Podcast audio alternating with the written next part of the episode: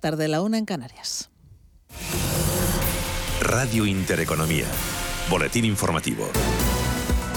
Buenas tardes. El Gobierno ha dado luz verde a la subida del dos coma cinco por ciento prevista para las pensiones contributivas este año y del tres por ciento para las mínimas y las no contributivas. La subida hará que estas prestaciones aumenten aproximadamente entre diez y cincuenta y nueve euros al mes, dependiendo de la clase de pensión y de las circunstancias personales. José Luis Escrivá, ministro de Seguridad Social, ha destacado que esta subida se produce gracias, dice, al cambio generado respecto al marco derogado. Estamos moviéndonos de un marco en el ámbito pensional que ponía el énfasis en los recortes y en la austeridad a un marco que lo que hace es garantiza el poder adquisitivo indefinidamente y en todo momento. El cambio no puede ser más marcado y no puede traer más certidumbre y seguridad a nuestros pensionistas. Declaraciones de Escrivá en la rueda de prensa posterior al Consejo de Ministros, donde el ministro de Seguridad Social ha anunciado además que el déficit de la Seguridad Social será del uno por ciento al cierre de dos mil veintiuno, dos décimas menos de lo estimado inicialmente. Respecto a la convalidación de la reforma laboral en el Congreso, el Gobierno no contempla otro escenario que no sea el apoyo mayoritario de los grupos parlamentarios. Isabel Rodríguez, portavoz del Ejecutivo. El Gobierno reclama que se convalide en sus términos y no contemplamos otro escenario que no sea el del apoyo de la inmensa mayoría de los grupos parlamentarios a un acuerdo que ha sido ratificado por empresarios, sindicatos y que ha contado con la participación del Gobierno. La reforma laboral pactada entre el Gobierno y los agentes sociales se vota, recordemos, la semana que viene en el Congreso, sin que hasta el momento tenga garantizados los apoyos necesarios, aunque con el sí de Ciudadanos desde el P N V piden al Ejecutivo coherencia y un poco de imaginación y flexibilidad para hallar la fórmula con la que asumir el planteamiento del Grupo Nacionalista y que la reforma laboral sea votada por los socios habituales de Pedro Sánchez. Andoni Ortuzar es el presidente del P N V. Entonces ahora el Gobierno tiene que elegir, ¿no? Yo creo que se podría, yo creo que, que con, con un poquito de, de imaginación, de flexibilidad y también haciendo un poco de pedagogía con la patronal, porque ya le digo yo, me da la sensación de que esto, la patronal, es este tema que no ha estado sobre la mesa de negociación, por lo que me dicen a mí los interlocutores, eh, este tema lo está cogiendo la patronal, está claro que tiene tensiones en su seno, ¿no? En los mercados financieros, jornada de alzas generalizadas en Europa tras el batacazo de ayer y con los inversores pendientes de nuevo de la situación en Ucrania, pero también de la Fed, que podría confirmar esta semana el giro de su política monetaria con al menos tres subidas de tipos. Este año, con todo, en estos momentos las plazas europeas operan en positivo con un IBEX treinta y cinco que sube en tiempo real un uno coma cero uno por ciento, se colocan los ocho mil quinientos tres puntos. El resto de mercados europeos se decantan también por las compras. París sube un cero coma noventa y seis por ciento, el DAX alemán se revaloriza un cero coma sesenta y seis por ciento, mientras que la media europea, el Eurostoxx cincuenta, sube un cero coma sesenta y dos por ciento. Dentro del IBEX treinta y cinco, tan solo siete cotizadas operan con recortes. La más penalizada, ArcelorMittal, que se deja un uno coma cuarenta y ocho por ciento. En positivo es Banco Sabadell, quien comanda los avances, lo hace con una subida del tres coma setenta y dos por ciento, avances superiores a los tres puntos porcentuales. También para Mafre se revaloriza en concreto un tres coma dos por ciento. Otras noticias. La Comisión de Salud Pública recomienda ahora aplazar la tercera dosis de la vacuna contra el coronavirus a cinco meses a aquellas personas vacunadas con la pauta completa y que posteriormente se hayan contagiado en lugar de cuatro semanas como hasta ahora. Continúan escuchando Radio Intereconomía. La información volverá dentro de una hora.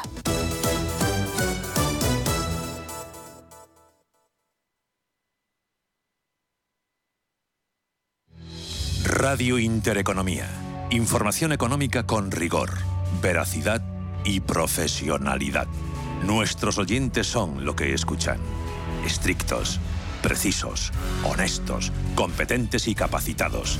Di que nos escuchas. Intereconomía, la radio que se identifica con sus oyentes.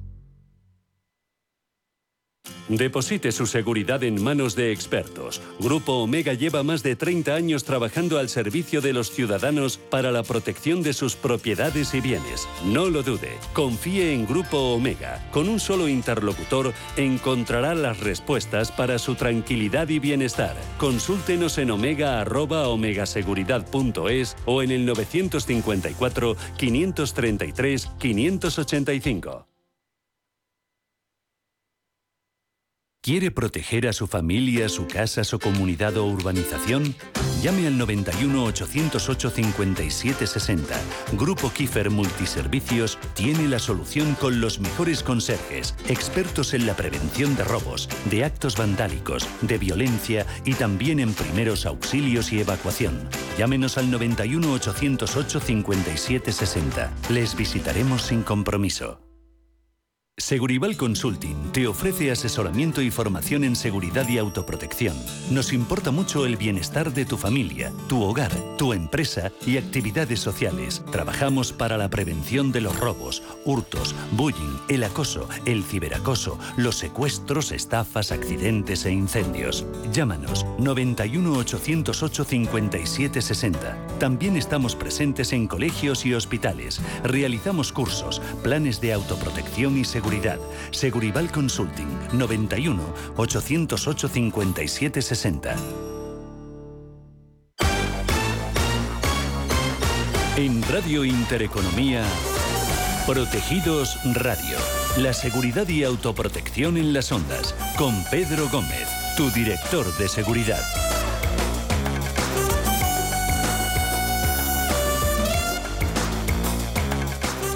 Vamos como todos los martes en el programa preferido, el, el que todos están esperando que llegue para, bueno, pues aprender un poquito más de seguridad.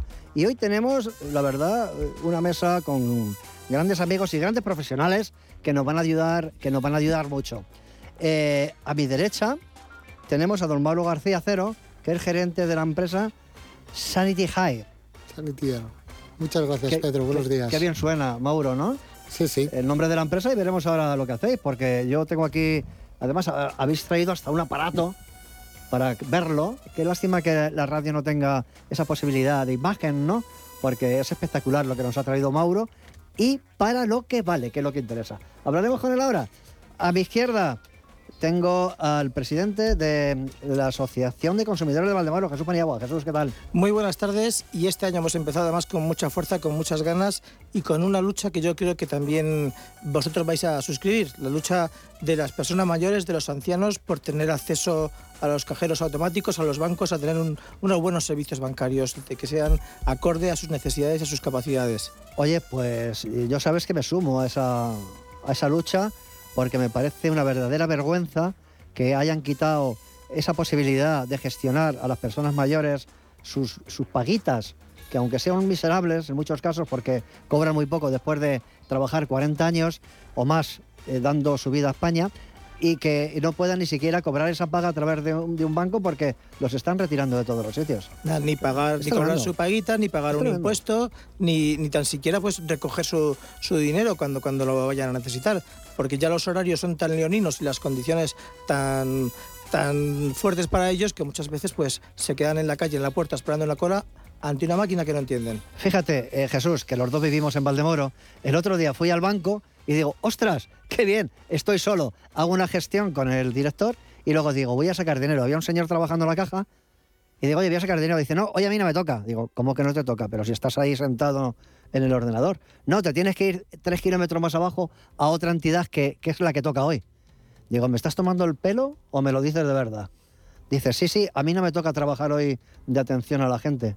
Y me tuve que ir de allí con una cara tonto, estando ahí el sujeto trabajando con el ordenador delante, y, y o sea, eh, activan protocolos que de verdad son humillantes para la gente que se gasta el dinero y que paga comisiones. Sí, claro que sí. Además, decimos, hablamos de las personas mayores, pero incluso los que no somos tan mayores, los que aún no hemos llegado a esa edad con, con esas dificultades de, de acceso a, a la alfabetización informática, también tenemos dificultades en muchas ocasiones para conocer esos programas, esas aplicaciones, porque no son nada fáciles, ya para nadie. Entonces, ah, pues necesitamos un servicio, una atención al cliente que sea acorde, como dice la ley de los consumidores, acorde a las capacidades de, de los usuarios. Y a lo que se paga, Jesús, que se paga por eso, que no es gratis. Si fuera gratis, dices, bueno, pues a lo mejor, oye, mira, pues les damos ahí un pase, pero es que encima pagamos. Además, además eso que pagamos unas pagamos por nada, pagamos tarjetas, por nada. Un, pagamos que, para las entidades bancarias, para nada. Mira, está con nosotros Jesús Ramilo. Jesús, buenas tardes. Buenas tardes, ¿qué tal, Pedro? Digo, está, estás? estás con nosotros en el corazón porque no estás físicamente, claro. Aquí en el estudio estamos tres personas solas, más los técnicos que están ahí delante, pero, pero tú estás ahí con nosotros en el corazón. Y como también eres de Valdemoro, sí. digo, y hoy el tema va a hablar mucho de Valdemoro, de lo bien o mal que vivimos allí. No sé, eso hay una balanza ahí que muchas veces se desequilibra para un lado y para otro. Pero en tu caso, que eres el presidente de la Asociación de Antiguos Alumnos de los Colegios de la Guardia Civil, Delegación de Valdemoro... Bueno, claro, claro. ¿Eh? Pero me permitas una cosa, sobre, sobre eso de presidente, soy el presidente delegado de Valdemoro. Es lo que estaba diciendo. Presidente nacional. No, no, no, es que siempre dices presidente de la asociación. De la delegación de, de Valdemoro, de la delegación de Valdemoro. Eso sí, de la delegación de Valdemoro, claro. Recálcalo muy bien, porque sí, porque no, luego se me para mi presidente. No, no, no, no, no, no hace falta que me digas porque lo tengo aquí anotado, mira, lo tengo aquí, mira, mira, mira, va a dar fe Jesús. Jesús, lo tengo puesto en el papel. Ahí está, en la planilla, sí. Delegación de Valdemoro, o sea que lo tengo bien, Jesús. Ay, ay, lo que pasa ay, es que no me has dejado, llegar, no me has dejado llegar al, al último punto. Oye, mira, la, la asociación, al igual que la Guardia Civil en Valdemoro, que lleva desde mil ochocientos cuarenta y cuatro, tiene una historia que es para escribir, no un libro, muchos libros. Yo sé que tú estás escribiendo un libro, que estás a punto de acabarlo, lo has acabado, pero qué historia tan bonita la Asociación de Antiguos Alumnos de los Colegios de la Guardia Civil. Quiero que nos ilustres a los miles de personas que nos oyen qué, qué hace la Asociación de Antiguos Alumnos de los Colegios de la Guardia Civil y por qué está donde está ubicada. Darnos una, una lección magistral histórica, que tú lo haces muy bien además, ya lo has hecho en más programas, pero a ver qué, qué, podemos, qué podemos saber. Pues es muy interesante. La verdad es que en Valdemoro hay un vínculo con la Guardia Civil que, que nace desde el año mil ochocientos cincuenta y seis, como te explicamos, ¿sabes?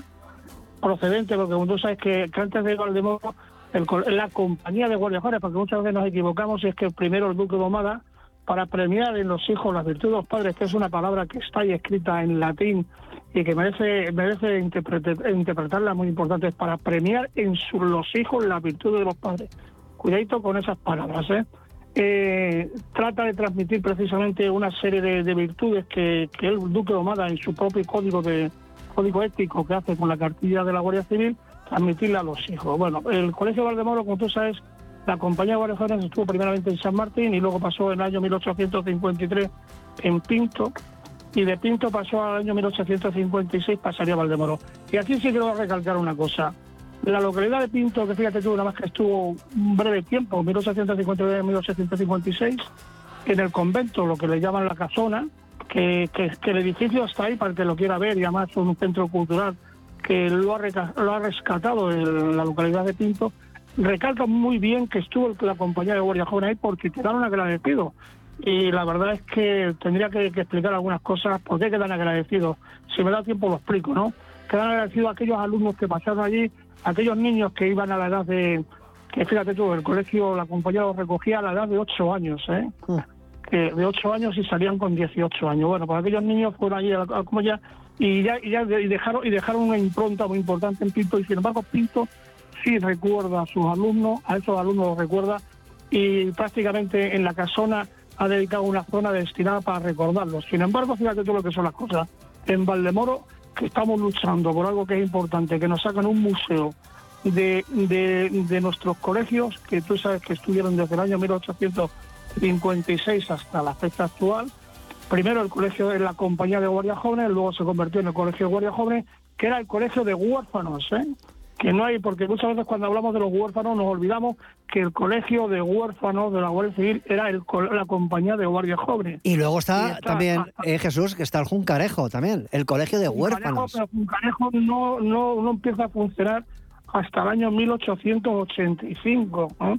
Que era para las chicas única y exclusivamente, porque nuestras huérfanas, como tú sabes, no es que quedan desangeladas, porque nunca, nunca hay que olvidar que la Guardia Civil es una institución militar, ¿no? Y como tal institución militar, a nuestras huérfanas las llevaban a los colegios propios de los, de los huérfanos militares. y la llevaban a Aranjuez, ¿eh? a las Cristinas y tal, mm. en Pinto. Y fíjate tú, hasta el año mil ochocientos ochenta y cinco no funciona el colegio la, la, la, el Juncalejo. Y el colegio de huérfanos, como tú sabes, porque hay Infanta María Teresa, que tiene unos estrechos vínculos muy importantes, no es hasta el año mil novecientos once. ¿eh? Y... Y muchas veces cuando hablamos del colegio de, de guardias jóvenes, bueno, el vínculo que tiene Valdemoro con, con, con el colegio de guardias jóvenes, eh, yo creo que es para que para hacer que este, que, que yo creo que algo merecido, que se tiene merecido, es hacer un, por lo menos un museo, ¿no? Que, que recoja, que recoja el legado que ha dejado aquí Valdemoro. Y no solamente eso, porque cuando muchas veces hablamos del colegio de guardias jóvenes, el colegio de guardias jóvenes era, Valdemoro tenía los mejores embajadores que ha podido tener el mundo, era la propia Guardia Civil, esta propia Guardia Civil. No olvidemos que salía de Valdemoro, iba a todo el territorio español y a las Américas, ¿eh?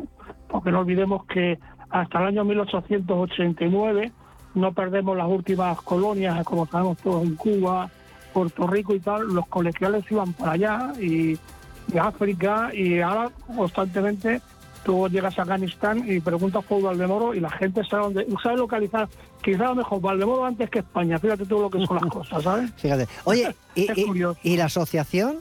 ¿Dónde tenéis la sede de la asociación? Porque está en un recinto que es espectacular, pero sí. Quiero que tú lo cuentes. Bueno, nuestra nuestra asociación, como sabes, tuvo, tuvo dos, dos, dos sitios. Primero fue en la Plaza de Autos, eh, gracias al alcalde, a las buenas gestiones que se hicieron aquí con anteriores presidentes, eh, con el entonces el alcalde Huete, que era el Partido Socialista, porque sí que quiero recordar una cosa que es importante, las relaciones con el ayuntamiento, independientemente del, del partido político que ha sido, han sido siempre muy buenas, ¿eh? Incluso hasta el día de la fecha siguen siendo buenas. Otra cosa es que estemos desangelados, ¿eh? Y concretamente estuvo en la Plaza de Autos, y de la Plaza de Autos ahora está en el Parque Duque de Domada. El Parque de Domada, que no olvidemos una cosa que es importante, que hay una de las cosas muy curiosas, ¿no? Es, el Parque Duque de Domada es un terreno que es de los guardias jóvenes, y que alguien lo cedió al ayuntamiento. Y este ayuntamiento nos ha cedido a nosotros, de esos nueve mil metros cuadrados, ciento cuarenta metros para que ahora podamos estar. Oye, Jesús, a mí se, otro... se, se me ocurre una cosa. Pues puestos a ceder, que ceda un poquito más de terreno para hacer ese museo de los colegios de la Guardia Civil, ya que es nuestro, de todos bueno, los guardias civiles y tal. Oye, es que lo ceda y que, que se moje. Sí, Pedro, sí, Pedro, efectivamente, tiene razón. De hecho, le hemos mandado varios escritos al ayuntamiento para que se pronuncie para hacer ese museo, y una de las cosas que queremos es recuperar, la, recuperar lo que era el edificio principal, lo que era el cuerpo de el cuerpo guardia, dirección y mando, ¿eh? Para que la fachada, una, que, que, cuidado que es curioso, que era una de las fachadas de los edificios más emblemáticos de Valdemoro, y que un señor un día cogió el pico y la pala y decidió tirarlo por abajo. Esto ocurrió en el año la barbaridad esta ocurrió en el año mil novecientos ochenta y seis. Bueno, o sea, y, acá... igual, igual que la casa de Pedro López de Alarcón, que tenía una casa igual, extraordinaria igual. Con un teatro debajo, unos jardines impresionantes, mm. y la tiraron y la tiraron abajo. El Palacio Canova del Castillo, como sabes tú también. Canova del Castillo, que tenía y una casa y... enorme también allí, y todo lo han echado abajo para y hacer pisitos. Y ahora se nos está cayendo otro de los edificios más emblemáticos de Valdemoro y nadie está haciendo nada, sí. Que es el de la Marquesa, de la y la Academia Andalucía. Sí. Un edificio, sabes, un edificio sí. que se podía hacer, abrir como museo y rehabilitarle, ¿eh? Y quedaría precioso, que está a la salida de Valdemoro, que es un edificio centenario y que no sé por qué razón se abandonan hasta que se caen y luego se hacen pisos. Pero bueno. Lo que se me va a permitir... Jesús, si me va, sí, sí. Me, me va a permitir decirle una cosa, que a pesar de la falta o el poco apoyo institucional que tenga la, el, el colegio, la Guardia Civil en, en, en Valdemoro, eh, lo que sí que es cierto es que la gente, los ciudadanos de Valdemoro, el reconocimiento y el prestigio que tiene la Guardia Civil entre nosotros, eso no nos, nos lo va a quitar nadie.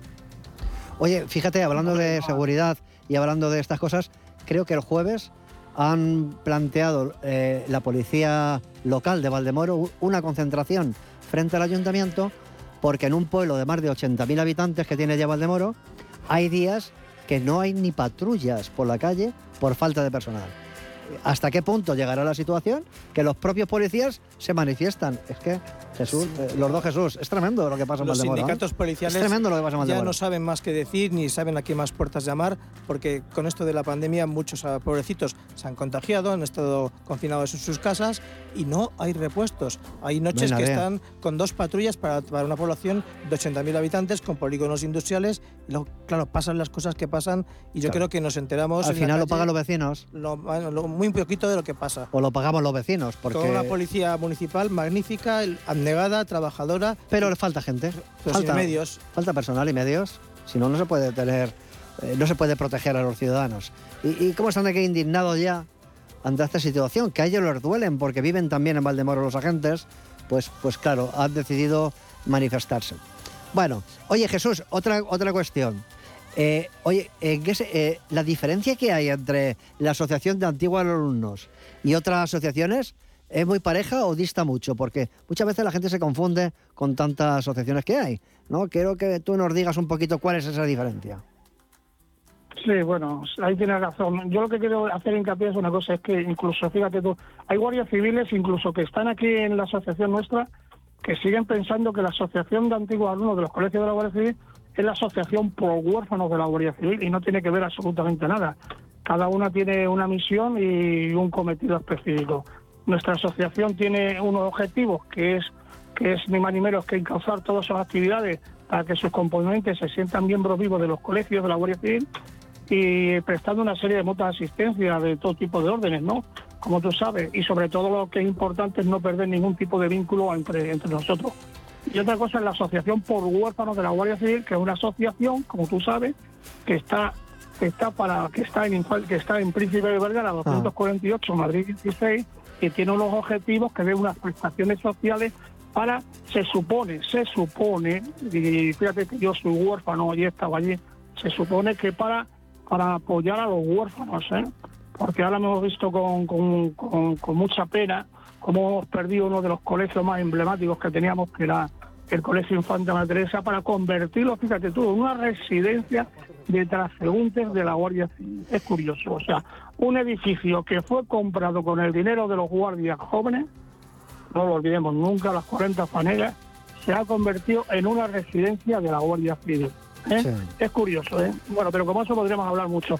Nuestra asociación, no me quiero meter con la asociación por huérfanos porque también... No te, te metas, cosa, no te metas, Jesús. Que, que, que no me metas, no te metas, no te metas. Oye, Jesús... Sabes que estoy, estoy agradecido a ella porque, como sabes, oye, yo, al fin y al cabo, pues por las circunstancias en las que me quedé huérfano, me acogieron y estuve cuatro años y le tengo que agradecer mi formación, ¿no? Jesús... Exacto, pero otra cosa es las personas que lo dirigen, ¿no?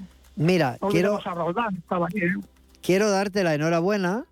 porque se os va a hacer entrega de un premio el día veintinueve, los premios Protegidos Radio dos mil veintiuno, y luego el posterior homenaje que vamos a hacer a las víctimas del terrorismo, y ahí se os va a otorgar uno de los premios por la gestión que hacéis, por el impulso que dais a la Guardia Civil, a sus familias, a sus niños, ¿no? Pues que yo creo que es un motivo de satisfacción recibir un premio de estos, ¿no? Ay, muchas gracias, ¿no? Muy agradeceros a vosotros, y un, un, precisamente que nos reconozcáis la labor que estamos haciendo y, por supuesto, también por el vínculo que tenemos últimamente. Bueno, como sabes, que tenemos varios proyectos, ¿no? Entre ellos estamos vinculados bastante a la labor que tú estás haciendo ahí a través de la radio, que estás informando, y a las asociaciones que las asociaciones que mueven, ¿no? Que es precisamente no olvidar nunca eh, esta desgracia que hemos tenido aquí en este país, que ha sido una guerra, una guerra encubierta, como todo el mundo sabemos, yeah. que fue la guerra del norte, ¿no? A la, la que perdimos, perdimos, perdimos ochocientas cincuenta personas, ciudadanos españoles, pero cuando decimos solamente hablamos de los muertos, pero no nos olvidamos, siempre nos olvidamos de aquellas personas que, que tuvieron traumas psicológicos, físicos, familias. Y fíjate tú una cosa, y las familias, tú sabes que en Algeciras viven casi cerca de cien mil vascos. Yo, sí, y en Castellón, en es Benidorm, que viven muchos. En sí, sí, en Castellón sí, muchísimos. Sí, o sea, que aquí cuando hablamos, hablamos aquí de un exterminio, o sea, hablamos de un genocidio, de una población que ocurrió en el País Vasco, de los propios vascos. Y ya no te quiero decir de la Guardia Civil, la Policía Nacional y los militares y todo lo que sonara a español, ¿no? Y Jesús. Ahora, ya ahora lo queremos olvidar. ¿Eh? Y otra cosa sí, que sí, tenemos sí, en marcha, de la que está colaborando mucho todo Valdemoro, y nosotros que vamos juntos de la mano, como tiene que ser, es la construcción de ese gran obelisco que vamos a poner frente a la entrada del Colegio de Guardias Jóvenes en Valdemoro para recordar a todas estas víctimas. Sí, señor, hay que hacerlo. Tenemos la obligación moral, el deber, como guardias civiles, de hacerlo, y lo vamos a hacer. Ya tenemos ahí diez mil euritos que van a servir para construir este obelisco, que va a durar ahí, como digo yo, más que las pirámides de Egipto. Así que tenemos una lucha por delante, querido amigo, y vamos a por ello. Sí, sí, el proyecto, la verdad que el proyecto es un proyecto bastante bastante interesante, ¿no? A ver si lo conseguimos. Oye, tú sabes que son, son treinta mil euros el proyecto que tenemos, bueno, el, el, el proyecto que nos han dado, por, pues vamos, por lo que lo que estamos hablando, de la altura y tal. Y yo creo que llevamos ya por lo menos un, una tercera parte de... Sí, diez mil euritos están por ahí bailando. Pues vamos a por ello, vamos sí. a por ello, Jesús. Oye, que juntos no, hacemos no. grandes cosas. Un fuerte abrazo. Eh, eh, no tengo más remedio que dejarte meter. Iría hablando contigo una hora o más, porque vale. tenemos muchas cosas que decir de nuestra amada Guardia Civil y, y, de, y de las personas que están en la Guardia Civil. Que hay mucho que contar porque tenemos una historia muy, muy rica de personas que han dedicado su vida a servir hacia, hacia los ciudadanos, hacia los demás, ¿no? Y eso, pues, podemos estar hablando horas. Así que un abrazo fuerte para todos los compañeros que van a estar también el día veintinueve, que también han tenido premio por la gestión que hacen, por la defensa de las familias, por la defensa de los españoles, y que nos veremos allí el día veintinueve. Un fuerte abrazo, amigo. Un fuerte abrazo. Bueno, tenemos a otra persona de Valdemoro, Daniel Jiménez. Daniel, ¿estás por ahí? Sí, aquí estamos, Pedro. Buenos días, buenas tardes. Fíjate, estoy, tengo a mi lado a Jesús Paniagua, ¿eh? Que os conocéis. Buenas ¿eh? tardes, Daniel, ¿cómo estás? Ah, ah, ah, buenas tardes, amigo y compañero. Sí, sí, además hacéis los dos una tarea extraordinaria, porque ya Valdemoro requiere personas profesionales que trabajen en el ámbito de lo civil y también en el ámbito de lo político, para mejorar la calidad de vida en el pueblo, mejorar las empresas, mejorar el comercio. Porque yo cada vez que me doy una vuelta por el pueblo, aunque vivo a las afueras, Y, y veo tanto negocio cerrado, es que se me cae el alma a los pies. Hay que ayudar a los empresarios para que no cierren los comercios. ¿Cómo lo podemos hacer esto, Daniel? Tú que eres el presidente de pues, la Asociación de Comerciantes, muchas... tenemos que pelear, ¿eh? Sí, como lo tenemos tan difícil ya, hay... últimamente ya decimos, aunque sea triste, que ya no quiero que me ayudes, pero no me metas el palo entre las ruedas. O sea, ya eh, hemos llegado a un punto en el que el comercio, con toda la, la, la potencia que tiene en Valdemoro y en el resto de España y Madrid, eh, en Valdemoro concretamente, empezando por lo, el problema de suciedad, de asfaltado, sobre todo de parquímetros en la zona centro, eh, estamos tan dejados de la mano de Dios que, que, que te puedo enumerar tantas cosas que a lo mejor es más fácil enumerarte las cosas que... que no hay que hacer, o sea, porque hay que hacer hay que hacer mil. Pas- empezando por los parquímetros, pasando por lo abusivo de los impuestos eh, al comercio, como te comenté el otro día, de que, por ejemplo, la tasa de basuras a un comercio inocuo como el mío, te digo el mío particularmente, sea doscientos ochenta euros más caro que en un particular, y no se nos dé explicación de, de por qué ese... ese nos dicen que sí, que está bien, pero que no hay más explicación. Con lo cual, eh, hay tantas cosas, pero sobre todo parquímetros, eh, asfaltados, porque al final yo soy comercio, pero al final yo soy ciudadano, como he hablado mil veces con Jesús.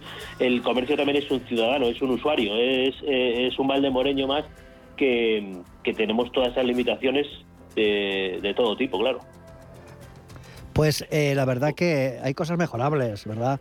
Eh, Jesús Paniagua, sí.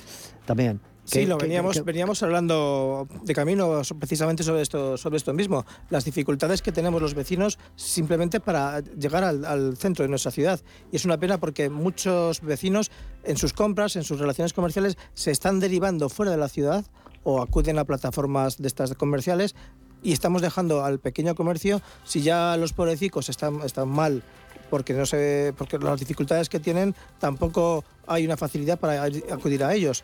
Entonces, la Asociación de Consumidores y la Asociación del Comercio hemos creado unas buenas sinergias hasta el momento, yo creo, eh, haciendo alguna iniciativa conjunta, como esta última del reconvertir el Black Friday en un Green Friday, apoyando, sí. para apoyar al comercio, para apoyar al pequeño comercio de proximidad, para darle también un matiz verde y, y ecologista.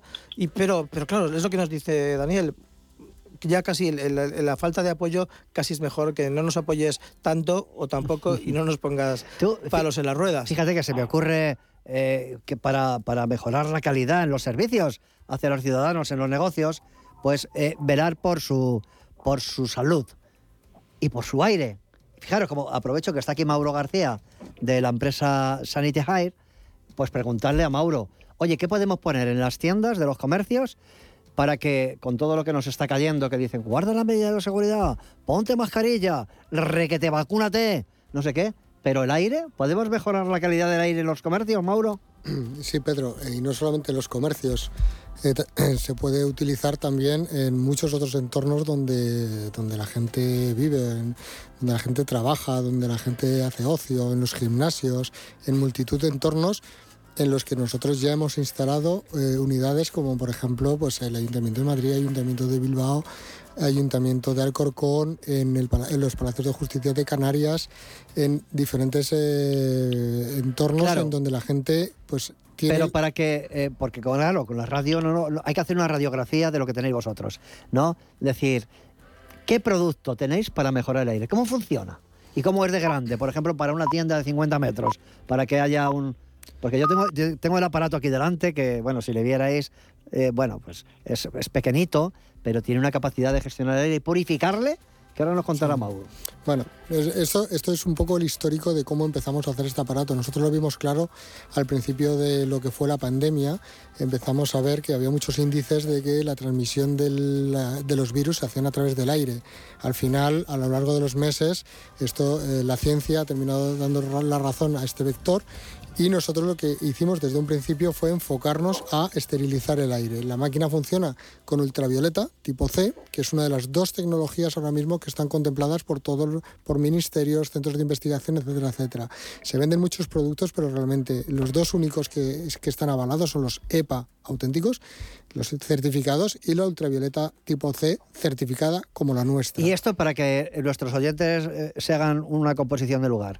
Con la luz ultravioleta nos cargamos todos los bichitos, todos los patógenos, la, hasta el virus del COVID. La luz ultravioleta es extremadamente efectiva. Se utiliza y se lleva utilizando más de ciento cuarenta años en la industria, la industria alimenticia, en la industria del tratamiento de agua. Nosotros lo que hemos hecho es una adaptación para hacer el tratamiento del aire. Ahí es donde residen nuestras patentes. Entonces, la máquina tiene la misma efectividad que se aplica de este tipo de tecnología, que es muy efectiva para virus, y no solamente el coronavirus, sino el virus de la gripe. ¿Tú sabías, Pedro, que, por ejemplo, más del treinta por ciento de las bajas laborales que se producen en el sitio de trabajo son por virus contagiados dentro del sitio de trabajo? Pero pues esto, esto es causa de la transmisión a través de los aerosoles. Estas máquinas justamente sí, pero, reducen Mauro, estas bajas. Yo, yo que mi cerebrito piensa muy rápido, pues no solamente eso, sino que es una ayuda al empresario. Porque si tú estás reduciendo el porcentaje de bajas ocasionados por la gripe, por otros virus, estás invirtiendo. Estás invirtiendo. Dices, sí. me gasto una pequeña cantidad de dinero en, vuestra, en vuestro invento, podemos decirle así, de sanidad para purificar el aire y evitar que haya contagios. Ostras, es una inversión chula, ¿eh? Sí, no, yo, que además yo en, lo recomiendo, ¿eh? En muchas ocasiones que se dice que precisamente ventilemos las habitaciones, ventilemos Eso las estancias, sí. pero en las oficinas muchos son edificios inteligentes que no tenemos esa posibilidad y tampoco funcionan los, los extractores de aire, tampoco funcionan del todo bien. Eh, no, tenemos, mira, a nuestro amigo Miguel Ángel Fraile. ¿Estás por ahí, Miguel Ángel? Estoy, buenas tardes, chicos. ¿Qué tal? Miguel Ángel es el gerente de un gimnasio y un buen amigo que hacemos los cursos para mujeres en prevención de agresiones y defensa personal. Eh, eh, oye, está aquí también otro buen amigo que se llama Mauro, Miguel Ángel, que tiene un apartito que no es muy grande y que purifica el aire al cien por ciento de todos los patógenos. Oye, esto para la gente que hace deporte, que además cuando hace ejercicio coge más aire porque se dilatan los pulmones y tal.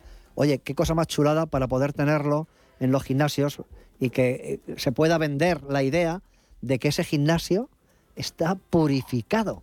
El aire. Fíjate. ¿Tú cómo lo ves? Como gerente. Pues mira, lo estoy escuchando y, y me parece una, vamos, súper súper buena idea y súper práctico. Así que luego cuando acabe el programa me voy a poner en contacto con él para ponerme pues, poner en marcha también yo el aparatito, ¿cómo te lo llamas? Que sí, no, la verdad es que, la verdad es que es impresionante. Es, es, es impresionante, no el aparato en sí, porque, bueno, pues es como una especie de caja, ¿no? Es negra, pero es metálica, resistente, que es, tiene mucha, mucha fortaleza para anclarla donde quieras, pero es el mecanismo que tiene que te aspira al aire y cuando sale por otra parte sale purificado al cien por cien, ¿no? Exactamente. Además nosotros hemos eh, optado siempre por coger primeras marcas. Eh, como te decía antes, Pedro, nuestro producto se ensambla en Alcorcón. Es un producto nacional. Español, español me gusta. Está eso, diseñado me gusta, me gusta. Y producido no viene aquí. De China, ¿no? Exactamente. De allí vienen virus. Hemos creído en la industrialización y la reindustrialización de España. Nos hemos dado cuenta con la pandemia de que te, nos han pillado con el paso cambiado. No teníamos mascarillas, no teníamos EPIs, no teníamos, ahora no tenemos vacunas, ahora no, y entonces ¿a qué nos dedicamos? Entonces nosotros hemos preferido crear todo en vez de exportarlo y hacerlo de máxima calidad, la máxima robustez. No tiene ningún aparato que se va a romper, ningún sensor con obsolescencia programada que dentro de dos años se acaba la garantía sí, y lo que tienes muere, que tirar. Sí. No, no, este aparato además, a ver, nuestras marcas con las que trabajamos son Philips, Osram, eh, Eh, E B M, que son los mejores eh, ventiladores que hay, son alemanes. Entonces, todas estas marcas nos garantizan al menos quince años de garantía de producto, de manera que sabemos que aunque haya que ir cambiando las lámparas y los diferentes productos cada poco tiempo, durante quince años el producto va a seguir funcionando como el primer día. Fíjate, Daniel, tú que tienes también sí. un establecimiento dedicado a, a productos eh, electrónicos y para el hogar, uh-huh. como son frigoríficos, lavadoras, este tipo de aparatos, es súper vendible porque... Tú ahí pones, oye, aparato para casa para purificar el aire. Bueno, ya hablaremos de ello, ¿vale? Sí. pero, sí. Eh, pero es vendible, es muy vendible. Oye, eh, Miguel Ángel, voy contigo, voy contigo. Oye, ¿qué tenemos Venga. en marcha para el día trece de este mes en tu gimnasio? En Finbossing, un gimnasio súper chulo, donde se aprenden artes marciales. La verdad que es precioso porque tienes un montón de, de sacos de boxeo que van colgados en el techo y hay veinte que llegan hasta el suelo. Bueno, yo me lo paso muy bien cuando voy, la verdad. ¿Y, y qué tenemos para el día trece? Para las mujeres, otra vez las mujeres de Valdemoro. Para darles... Pues mira, el día trece, Pedro, ponemos la segunda edición de, del curso que tuvo tanto éxito la primera vez que lo hicimos. Y es un curso enfocado a la, a la mujer, de defensa personal, eh, seguridad tanto a la mujer como en el hogar. Como bien dijimos, eh, apagar un incendio, eh, un montón de accidentes que se dan en, en el ámbito del hogar, que muchas de las mujeres pues claro, no, no saben de qué va la película. Entonces ahí van a aprender un montón de cosas, a hacer el C P, a defensa personal, eh, bueno, es súper interesantísimo el curso. ¿Y cómo va? Porque el otro día os dejé unos impresos con, bueno, pues cómo asistir al curso y esto. Yo creo que vamos a cubrir casi con tantas mujeres como la otra vez, que fueron más de treinta, unas treinta y cinco fueron. Y, y qué dinamismo hubo en el curso, ¿verdad? ¿Cómo se lo pasaron? Y lo que aprendieron, cómo interactuaron. Todas querían hacer la, la, los masajes cardíacos con la R C P, la maniobra Henler, cómo utilizar un extintor. Y, y luego la defensa personal, lo chulo que estaba, estuvo con nuestro compañero Antonio Ponce, campeón del mundo de kickboxing, nada más ni nada menos, y guardia civil también, por cierto, ya que estamos todos vestidos de verdes. Pues, oye, qué masterclass dio, tan bonita, que vosotros tenéis también algo con él, con Antonio en breve, ¿no? También un curso allí o algo. Sí, sí, no, Antonio viene el domingo también, que tenemos ya pendiente un curso con él, y viene el domingo, es, es, ya, eh, este domingo viene, viene Antonio. Y bueno, pues las chicas, como nos gustó tanto el primer curso que hicimos, están pidiendo paso para, para ese segundo, que es el día trece, y, y bueno, pues se van a encontrar otra vez lo mismo. Hay muchas chicas que van a repetir porque les, les encantó, sí. y otras muchas que no pudieron venir y van a volver a, a poder practicarlo. ¿Eh? Qué bien. Yo, de verdad, Miguel, te lo tengo que agradecer, y hasta el punto, hasta el punto te lo tengo que agradecer, que vosotros también sois acreedores de uno de los premios de Protegidos Radio dos mil veintiuno. Porque, hombre, la tarea que hacéis, ya al margen de dar eh, educación física a los niños, que viene muy bien para que se eduquen en conceptos muy interesantes de salud, sino que también ayudáis los fines de semana con formación para mujeres, para asociaciones, para... Oye, eso tiene un mérito que yo me descubro, y como sois buena gente, pues eh, lo que son los expertos que dan los, los premios dijeron, oye, a vuestro gimnasio hay que darle un premio. Así que enhorabuena por ese premio. Nos veremos el día veintinueve. Voy a tener el honor de darosle personalmente, eh, que eso me satisface mucho. Y, pero eso, ya te digo, reconocer la tarea que hacéis, eso sí que no tiene precio.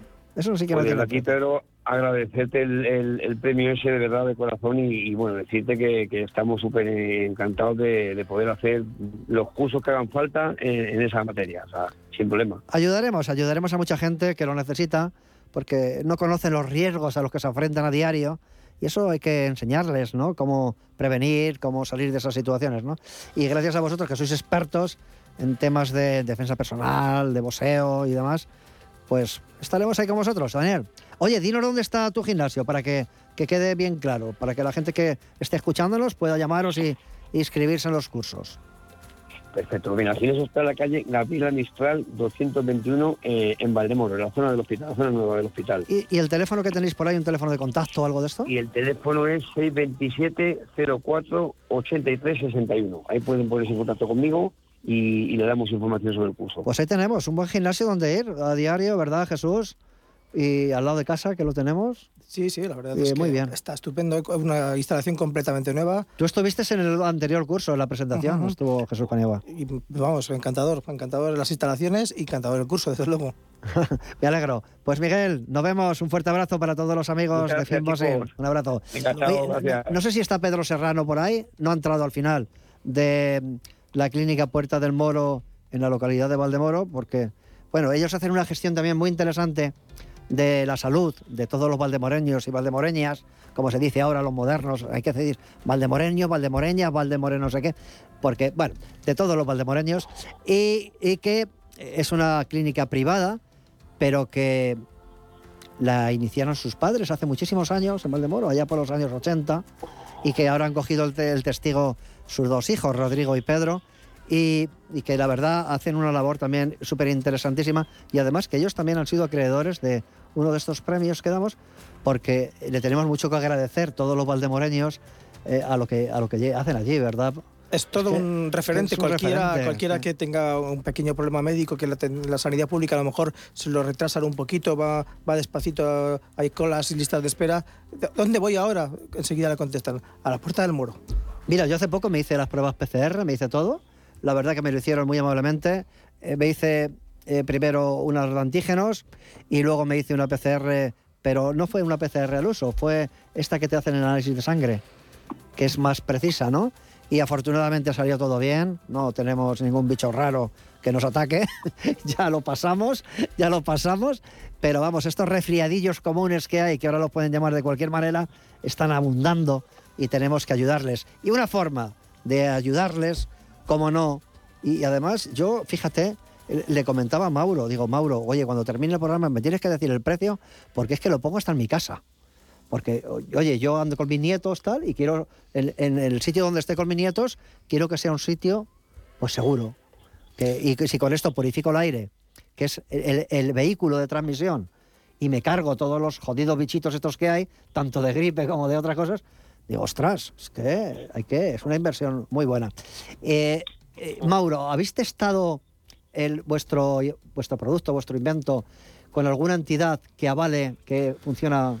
Nosotros desde el principio, eh, por el carácter que tenemos los emprendedores, por llamarle así, a mi socio y yo, Ángel, Ángel y yo, eh, venimos de un entorno del trabajo donde la certificación y la calidad de producto es fundamental. Ángel se dedica, es, eh, tiene una empresa de gestión de, de productos metálicos y eh, trabaja para el Ministerio de Defensa, fundamentalmente. En mi caso yo trabajo y vengo de un entorno, del entorno espacial, y también trabajo para eh, tecnologías aeroespaciales. Quiero decir, son tecnologías que están, necesitan un altísimo grado de certificación, y eso es lo que nosotros hemos imprimido en el A D N de nuestro producto desde el principio.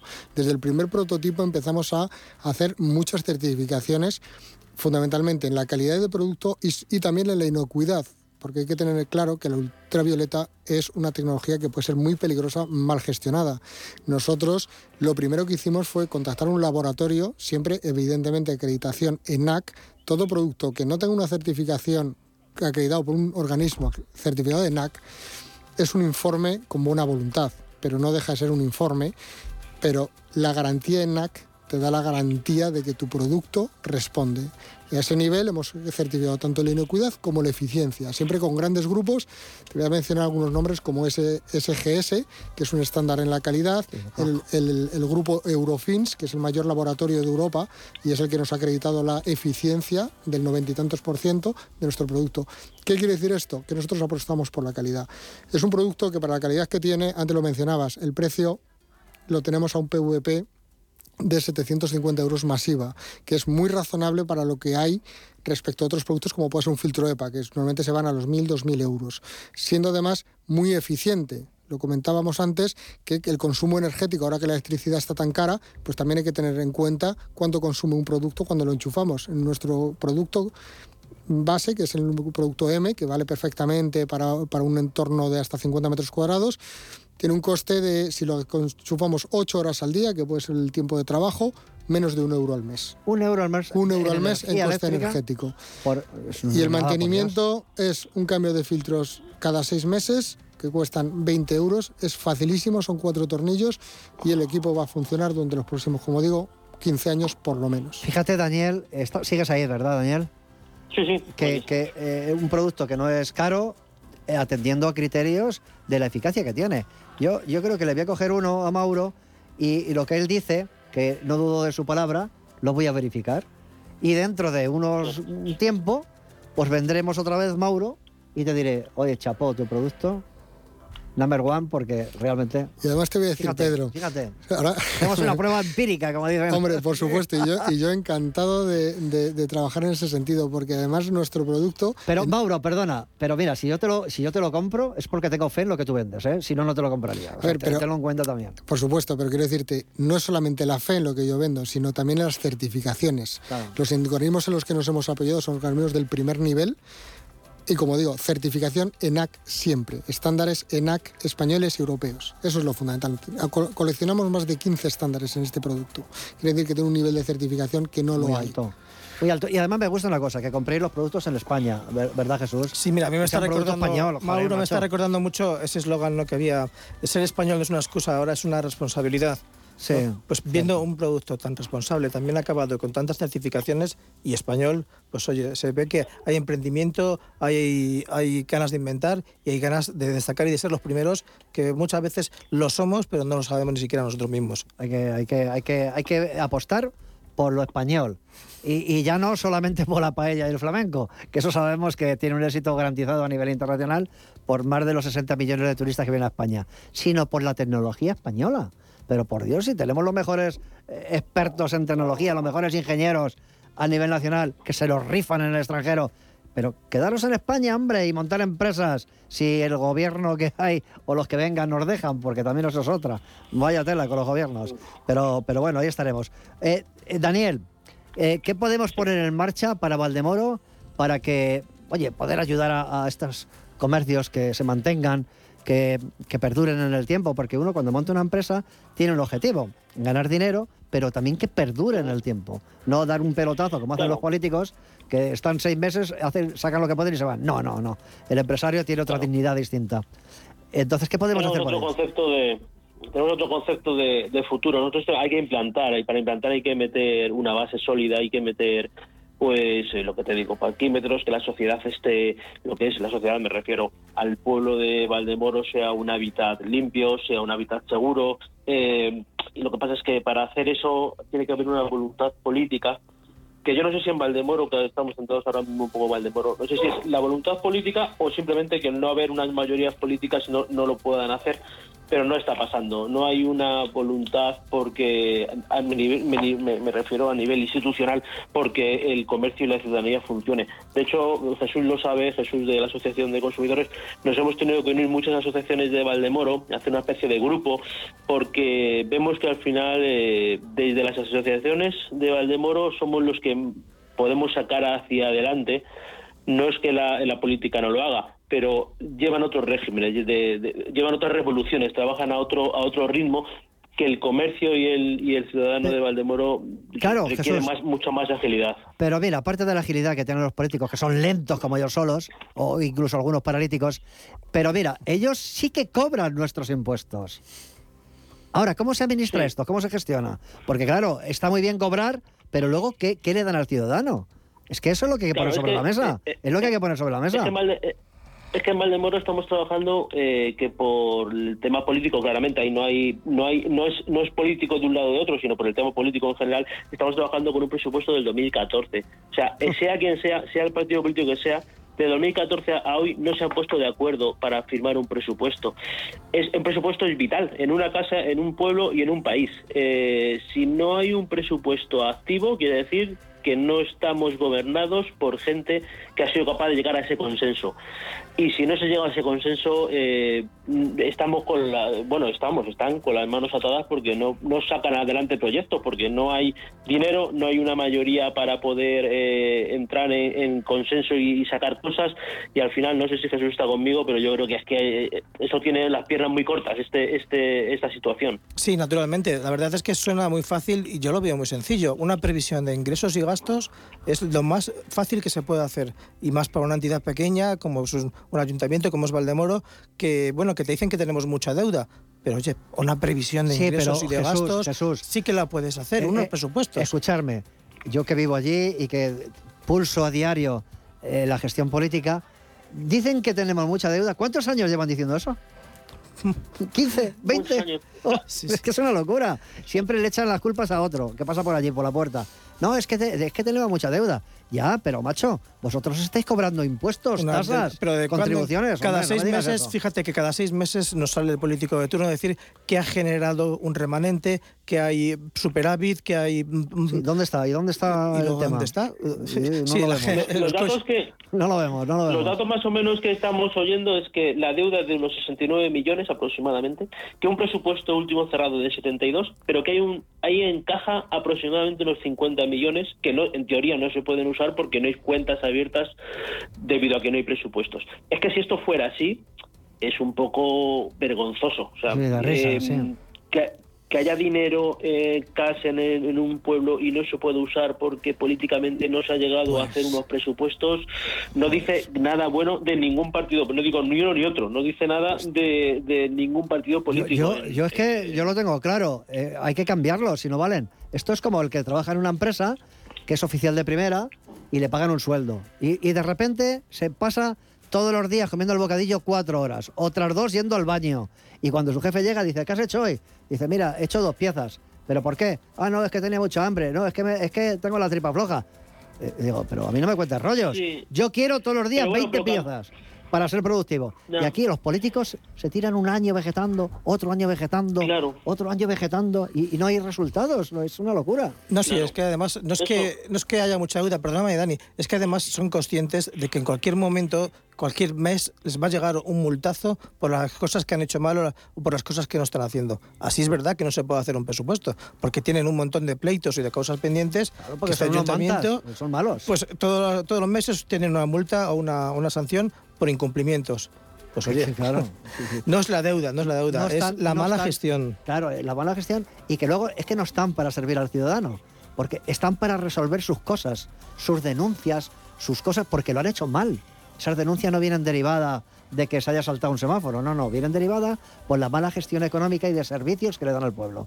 Con lo cual, yo de verdad sí. invito a los ciudadanos de Valdemoro que voten en las próximas elecciones y que cambien a los que hay si no valen y que venga gente mejor. Ya está. Dicho esto, sí, qué a gusto me he quedado, sí, oye, ser, no. qué a gusto me he quedado. Pero es verdad, cuando una empresa a alguien no funciona, pues le ponen, le dan primero un aviso, luego le dan dos y al tercero le dicen, oye, dedícate a otra cosa, macho. Si tú no sabes trabajar, pues lo mismo, la misma, no, pero tiene que se haber... tiene que aplicar a la política lo mismo. Claro, pero la política de Valdemoro con otra leche en la que yo, en la que estamos nosotros, eh, tiene que haber una voluntad política, tiene que haber un, unos bloques o de izquierda o de derecha o de centro, donde sea, que tenga una capacidad eh, numérica, sea una cantidad de concejales en este caso, que tengan capacidad de llevar a pleno algo y aprobar. El tema está que está tan segregado el, el, el arco político en Valdemoro que no hay voluntad política de, de acercamiento de unos hacia otros y poder hacer algo. No, no lo hay. Pues, oye, pues, y, y no haberlo, pues que aparezca una marca nueva. Ver, hay, el, el ciudadano está secuestrado. Hay marcas nuevas que están hoy día en la política. Tampoco es son... malo que haya un, Oye, un arco parlamentario o un arco municipal, tampoco es malo que esté muy dividido. Los, si, no, no, si, si está perfecto, el tema está que haya armonía entre ellos. Que haya capacidad de llegar a acuerdos. Pero mira, como no lo hay, como no lo hay, como no lo hay, a veces tiene que aparecer un agente de financiador que, que rompa ese ciclo y que diga, oye, ahora entramos nosotros con la energía nueva. Y hay un partido, como por ejemplo el partido Orden y Ley, que ya está integrado en Valdemoro, que no es ni de derechas ni de izquierdas. Es un partido de personas, de ciudadanos profesionales que están al servicio. de la gente. Es que, es que... Ahí has dicho una cosa muy importante, Pedro, y es la profesionalidad. Claro. Que estamos llenos de políticos que no saben lo que es trabajar, porque no han aprendido en su vida, que llevan nada, toda nada, su nada. vida viviendo del cuento. Y ahí es donde tenemos uno de los grandes problemas. No han montado en su vida una empresa y te vienen dando lecciones de economía, de, de, de economía y de cómo gestionar empresas. Y no la han montado en su vida. Entonces, cuando tú vienes a final de mes y a final de trimestre y dices, y ahora tengo que pagar impuestos y seguridad social, y dices, y no me llegan las cuentas, y te vienen explicando que hay que subir salarios, hay que subir, y dices, ¿y cómo lo hago? Explícamelo. Ah, es, claro. Eso es uno de los problemas. Es, es, es, es Debía, triste, debían es de marcar algunos objetivos. Es triste.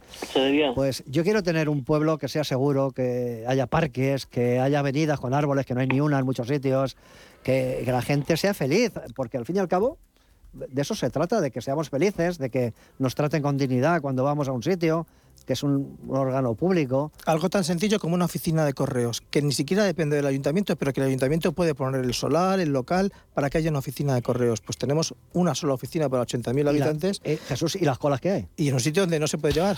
Ni aparcar, ni aparcar tampoco al lado. O sea, es que es tremendo. No hay problema. Y luego, Valdemoro, que tiene algunas particularidades negativas, hay que ir, hay que entrar en Valdemoro a las seis y media de la tarde.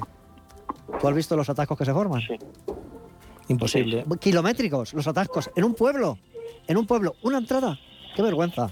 Y para salir del pueblo, que te tienes que ir cuatro kilómetros porque nadie ha tenido el cuajo de sacar directamente un acceso a la Nacional cuatro, cuando la Nacional cuatro divide el pueblo en dos, que son veinte metros de asfalto, y llevamos así quince años. Es que yo cada vez que tengo que salir de Madrid tengo que dar una vuelta de cuatro o cinco kilómetros, o cada vez que voy a Aragua lo mismo, porque los señores políticos no hacen vías que les cuesta dos pesetas, o porque no se arreglan, o porque se enfadan unos con otros, y lo tengo yo que sufrir, o mi vecino. Pero esto, de verdad... Pero sí sabes lo que nos van a poner. Nos van a poner un crematorio en una zona de vaguada, que además es una zona donde, con colegios, con centros educativos y con centros deportivos. Pues oye, yo no lo quiero, Jesús. Pues ayer voy a decir, cuidado con la calidad del aire. Claro, claro, justamente claro, un crematorio va a crear un montón de partículas, y no sé si lo sabéis, pero en España todos los años mueren treinta y cinco mil personas por muerte prematura por culpa de la calidad del aire. La boina de Madrid, sí. Barcelona, la contaminación... Entonces, mucho cuidado con eso, porque hay que protegerse, porque la Pero, calidad del aire pues, es fundamental. Fíjate, un crematorio en una zona rodeada de colegios y en una vaguada donde el aire ni pasa por allí. Pues eso, nos vamos a quitar el tricornio de Valdemoro para ponernos la boina de Valdemoro, que es una boina contaminada, gris y llena de, de toxinas. ¡Qué barbaridad! ¿Cuántas cosas se pueden arreglar con voluntad y con esfuerzo, Jesús, y con empeño? Eh, nos queda poco tiempo, nos quedan, nada, dos minutitos. Eh, Mauro, ¿cómo podemos eh, llamarte?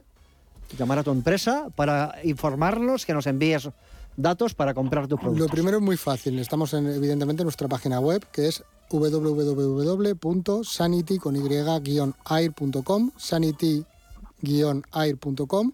Se lo puede buscar. Estamos también en YouTube, estamos en Facebook, ahí se pueden encontrar las informaciones, y se nos puede mandar un mail a info arroba sanity air punto com. Inmediatamente nosotros recibimos y atendemos cualquier petición que haya. Somos, al ser fabricantes, tenemos además una ventaja, que es que podemos crear equipos a medida, como ya hemos hecho, por ejemplo, para el Metro de Madrid. Qué Metro bien. de Madrid, que incorpora nuestras unidades, tiene sus unidades, sus unidades hechas a medida. Renfe, de la misma manera. O sea, tenemos unas capacidades que muchas veces muchos distribuidores no disponen. Me alegro. Estaremos, estaremos en contacto con vosotros. Un placer. Eh, yo, igualmente, a, animo políticamente a que muchos ciudadanos de Valdemoro, hablando de Valdemoro, investiguen otros partidos, como es Orden y Ley, que está ya sentado en el pueblo, porque hay otras formas de hacer política con profesionales que saben de lo que hablan, como decía nuestro amigo Mauro. Y Jesús, Jesús Paniagua, gracias por estar aquí una gracias vez más. A vosotros, un placer. Una, por, hacéis por una gran labor en Valdemoro con la Asociación de Consumidores, quiero decírtelo públicamente. Sois necesarios, con lo cual yo os voy a animar siempre. Daniel, vosotros también sois necesarios en la Asociación de Comerciantes, cómo no. Os mando un fuerte abrazo y tenemos muchas cosas por pelear, así que vamos a ir a ello, ¿eh? Muchas gracias por la atención. Un fuerte abrazo para todos y seguimos en Protegido Radio. Podrán escuchar este mismo programa el sábado de diez a once de la noche, sintonizando Intereconomía Radio. Fuerte abrazo. Un saludo, vemos, amigos. Chao. Gracias.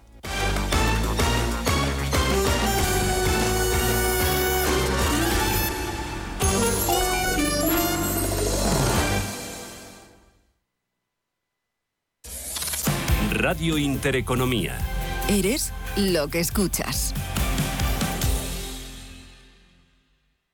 No sé de dónde vamos a recortar más. ¿Sabes lo que es la eficiencia energética? Nes te demuestra que sí puedes ahorrar más en energía. En Nes son expertos en ahorro y auditorías energéticas. Trabajan con las mejores empresas y al mejor precio. Ellas les avalan. Infórmate en nes punto es. Te realizamos un estudio de forma gratuita. Pregunta y contacta en info arroba nes punto es. Nes, conviértelo en tu partner energético.